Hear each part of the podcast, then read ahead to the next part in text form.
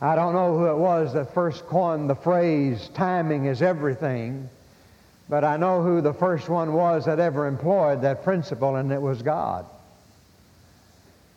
And this phrase that Paul uses found only here in the book of Galatians, although there is a similar statement in Ephesians chapter 1, I think verse 10. But here Paul says, And when the fullness of time had come, or when the number of days had been added up, literally, when the time was right, when the time had fully come, gathered together, God acted. God did something. God sent forth His Son. God delivered us from slavery. God sent His Spirit into our hearts. All of this in the fullness of time. God works according to a heavenly time schedule. It doesn't work according to man's schedule or when man thinks this ought to be done. We need to keep that in mind when we're praying. I, I, I know that there are often times we say, Lord, I want you to give me patience and I want it right now, you know. Uh, we're asking God for to do something and we expect Him to do it right now because this seems right to us. This is the time for us. But we must remember that God works when the time is right for him, and God's timing is always right. And so he says, when the fullness of time was come. Now, why was the time full at this particular moment? What was it about this particular moment in history that caused it to be the fullness of time that other times were not? Well, there are several reasons for that. Number one actually was the Roman peace. You know, we, we talk about the Romans and, and how pagans they were, how pagan they were, and the fact that they conquered the whole earth. But uh, that was one of the things that made the fullness of time, because the world was ruled by Rome. And there was the, uh, the, the peace of Rome at that time was all over the world. And at the same time, Rome had built roads. And you know the old saying, every road uh, uh, led to Rome. And Rome had built roads that led throughout the entire world. And there were Roman soldiers all along the way guarding that. For the first time, for the first time, men and women could travel easily and safely. It was just the right time because of the Roman peace because Rome ruled the world and they saw to it that there was peace. And so you could travel easily because they had built these roads and you could travel safely because there were guards around it. But another thing that made it the fullness of time was the fact of the Greek language and the Greek culture. Greek was the common language spoken in that day. So language became no barrier. You could cross from one country to another. And just like English is, is our language, we can cross from one state to another, uh, except when you go up to, to Maine. Uh, then you have uh, some trouble. But, uh, uh, but uh, normally, when you cross from one state to... Anybody here from Maine tonight? I didn't really mean that. but, you know, you can cross from one state to another and language is no barrier. And it was the way, uh, same way when Jesus came, that uh, you could travel the whole earth and, uh, and, and, speak just one language, the Greek language, and, and the Greek culture spread everywhere. And so it made traveling and the dispersion of good news or the dispersion of bad, bad news that, mu- that much easier, you see. It was just the right time. Everything was in place. Not only that, the, the, the old gods at this time, the old pagan gods that had always been worshiped and held in awe, were beginning to lose their grip and were beginning to lose their hold on the people. And they were ripe for the preaching of the true God, you see. And then, of course, the law of Moses had done all that it could do in teaching men about Christ and leading them to Christ. So, all of these things, you see, I mean, Jesus came into the world at the most perfect time. Because of this Roman peace, because of the Greek language, because of the culture, because the old gods were dying out, Jesus came at the right time. God sent forth His Son. And when the time was right, God did two things. I've already mentioned one. God sent forth His Son. When the time was right, God sent forth His Son. Now notice how He describes it. Born of a woman and born under the law. Now, interesting thing about those two statements. One means, of course, that he was human, born of a woman, and the other, of course, means that he was humble. He was born under the law. Under the law. Here was, in effect, the lawgiver.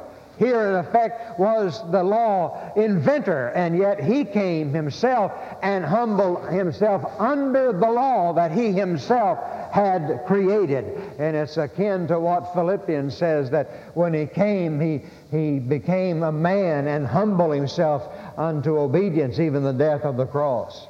And so he was born of a woman, indicating his humanity.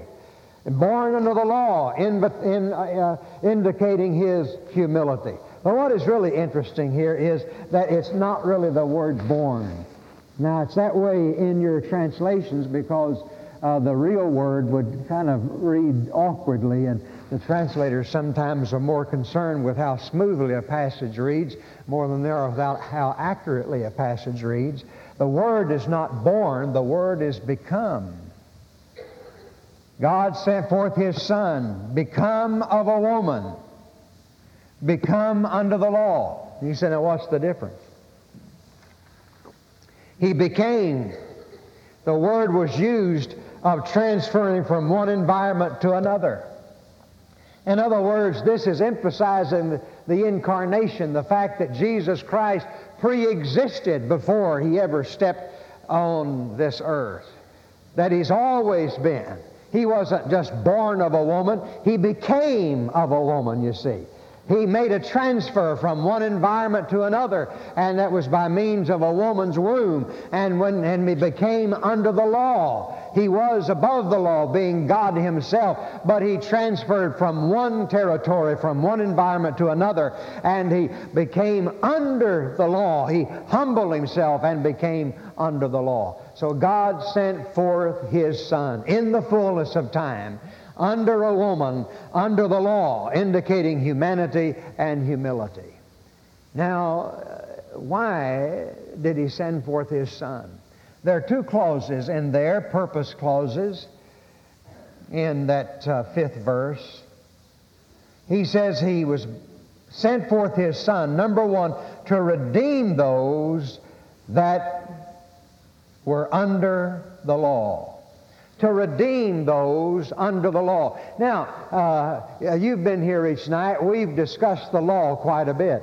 But what we need to understand that in the book of Galatians there are several uses of the word law. It means several things.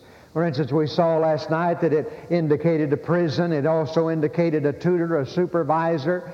And uh, here is another way the law is used. Go back to verse 3. He says, So also when we were children, we were in slavery under the basic principles of the world, the elemental spirits of the world. Now go to verse 9. He says, But now that you know God, or rather are known by God, how is it that you are turning back to those weak and miserable principles?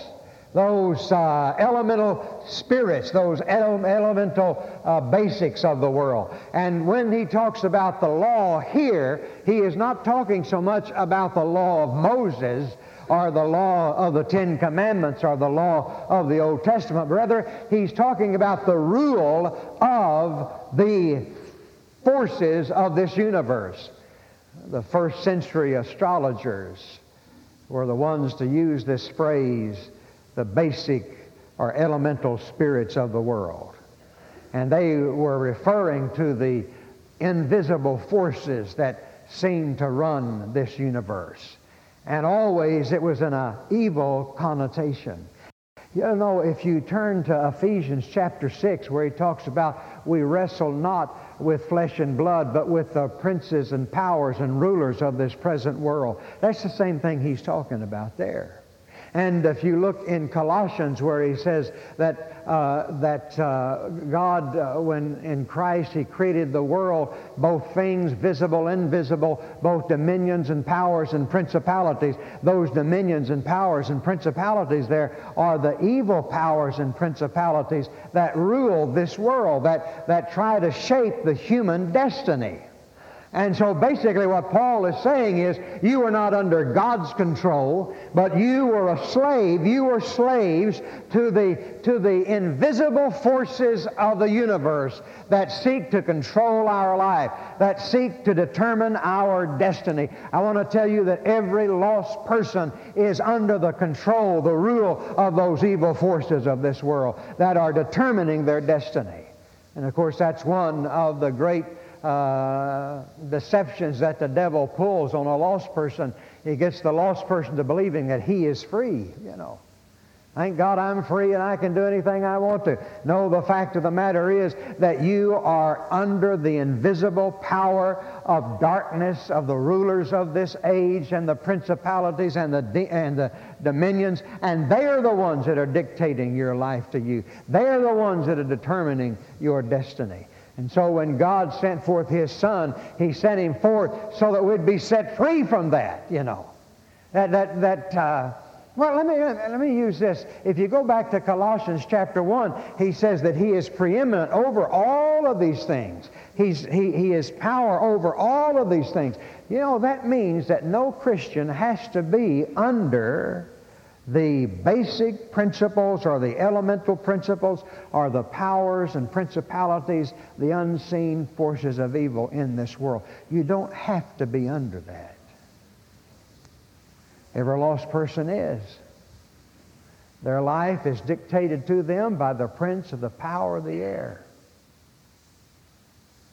But a Christian has been set free from that. And yet, Paul is saying, if, why now, after having come to know God, or rather, I love this, be known of God, which is more important, knowing God or being known of God? well, it's being known by God. That's the most important thing. Paul says the Lord knows those that are His. And uh, so uh, he says, we have come to know God. He said, then why in the world are you are you delivering yourself or turning back to those weak and miserable or beggarly principles? They're weak in the fact that they can't help us, they can't do anything for us, and they're beggarly uh, in the sense that they cannot bless us. Uh, here you are, you're an heir of God.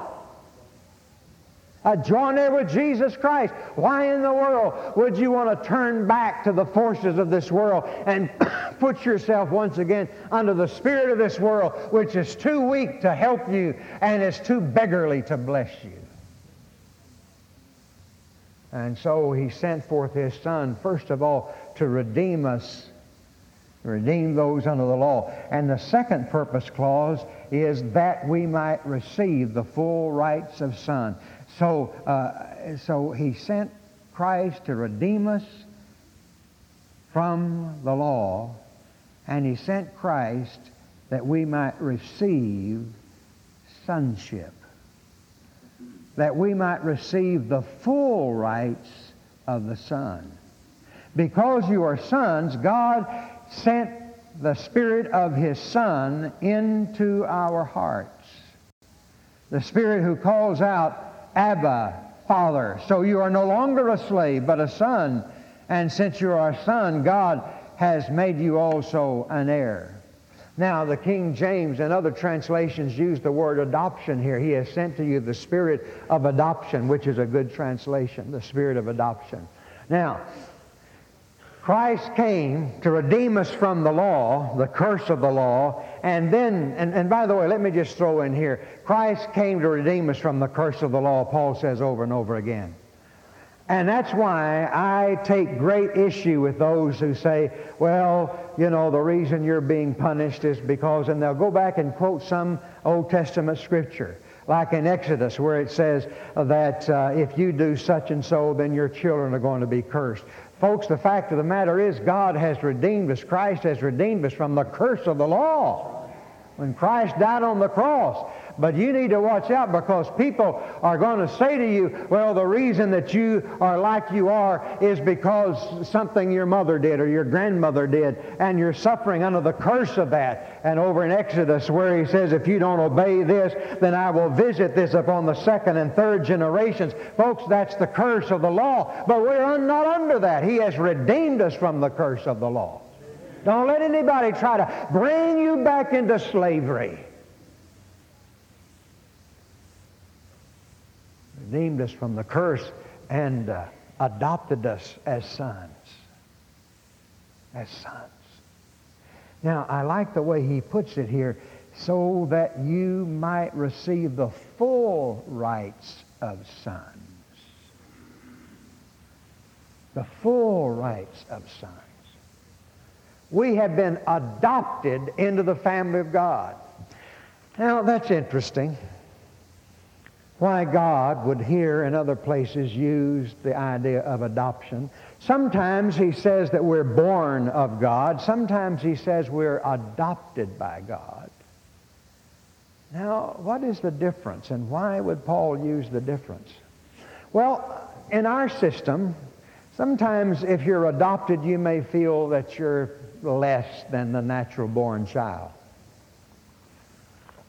But in the Roman system of law, an adopted child had equal rights, equal status with a natural born child.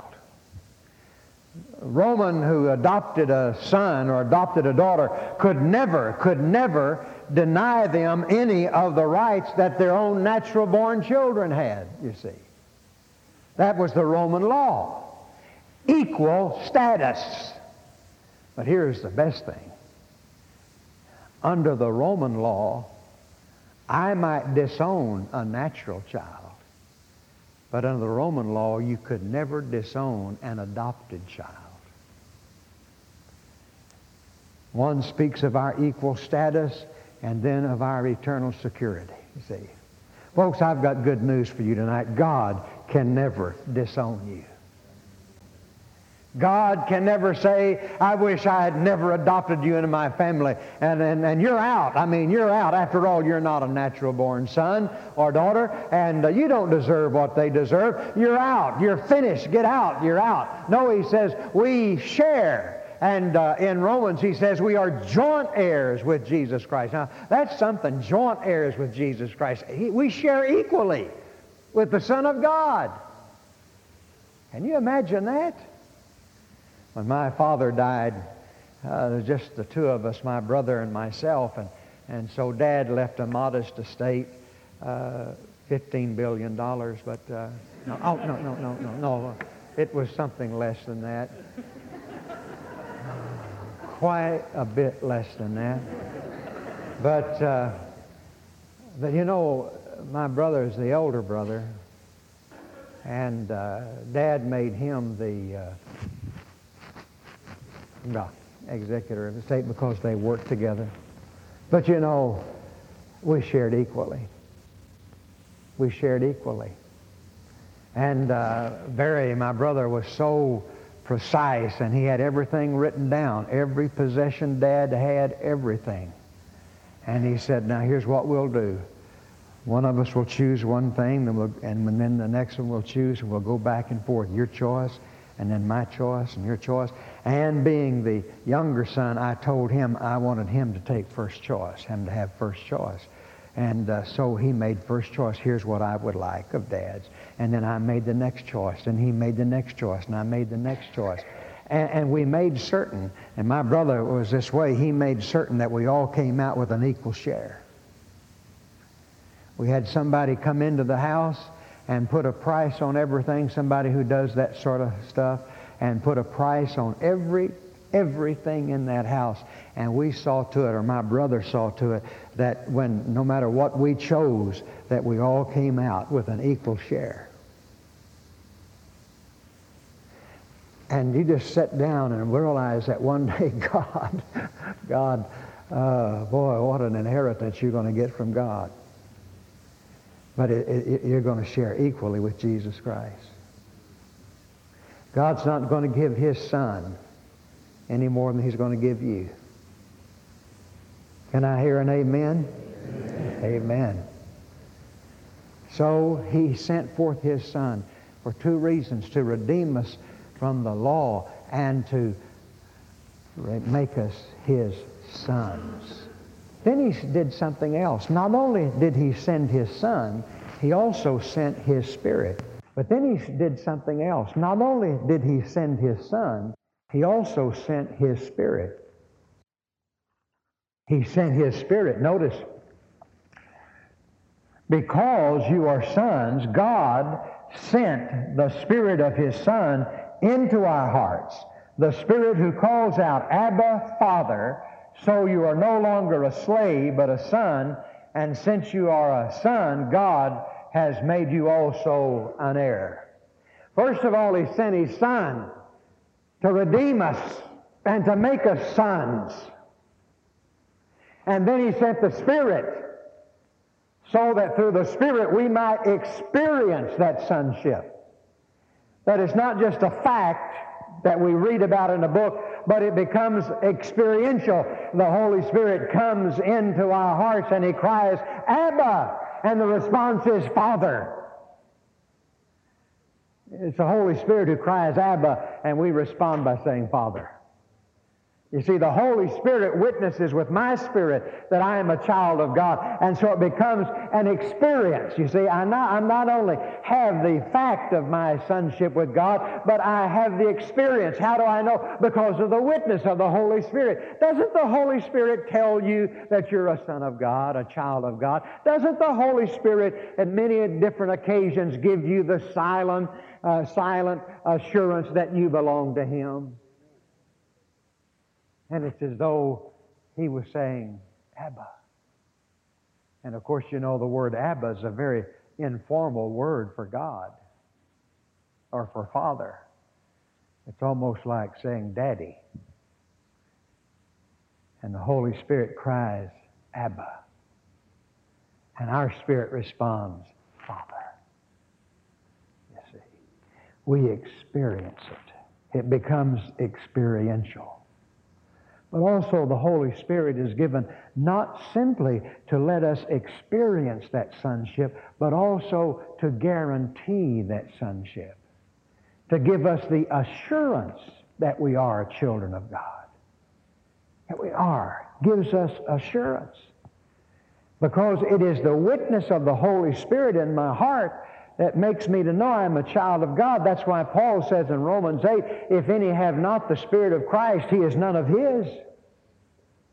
And it's the presence of the Holy Spirit in my heart that helps me to know I am a child of God because only a child of God is worthy to receive the great Holy Spirit to dwell and indwell us. So He is there not only to help us experience the sonship that we have in Christ, but also to give us the assurance that we are the children of God. And you know, I talked to a number of Christians uh, over the years who don't seem to have their assurance any longer. They somehow or another they come to the point where they doubt their salvation. Now there are several reasons for that, and I'm not going into uh, those tonight, but there is one reason uh, sometimes that Christians doubt their salvation, and that's because of sin in their life. And you see, when you sin, you grieve the Holy Spirit you quench the Holy Spirit so that He cannot do the things that He wants to do. And when I grieve and quench the Holy Spirit, then the Holy Spirit is not able to give me the assurance.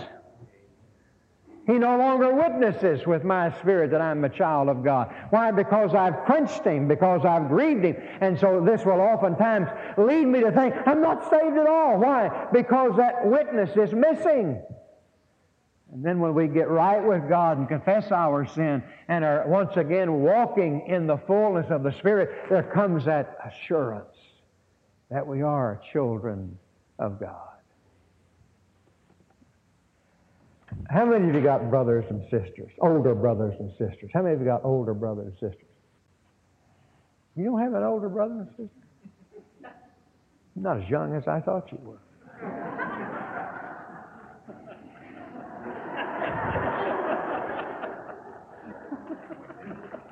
All right, let me ask you another question.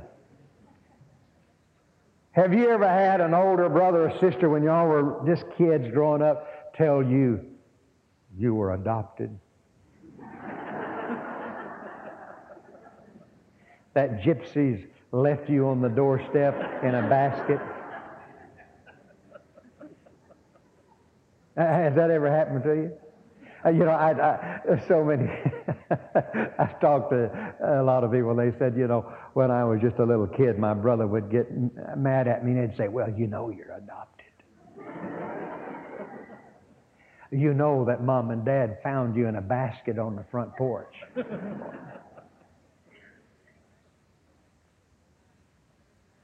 and sometimes maybe the devil will try to tell us, "Oh." you're not really a child of the Father.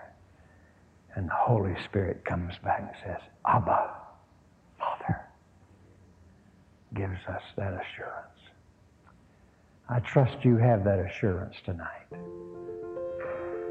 In the fullness of time, folks, time runs according to a strict schedule, a schedule set by God.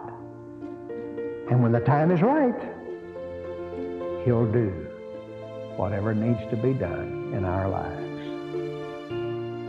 The Ron Dunn podcast is available only for personal edification, not to be duplicated, uploaded to the web, or resold without prior written consent. It is managed and operated by Sherwood Baptist Church.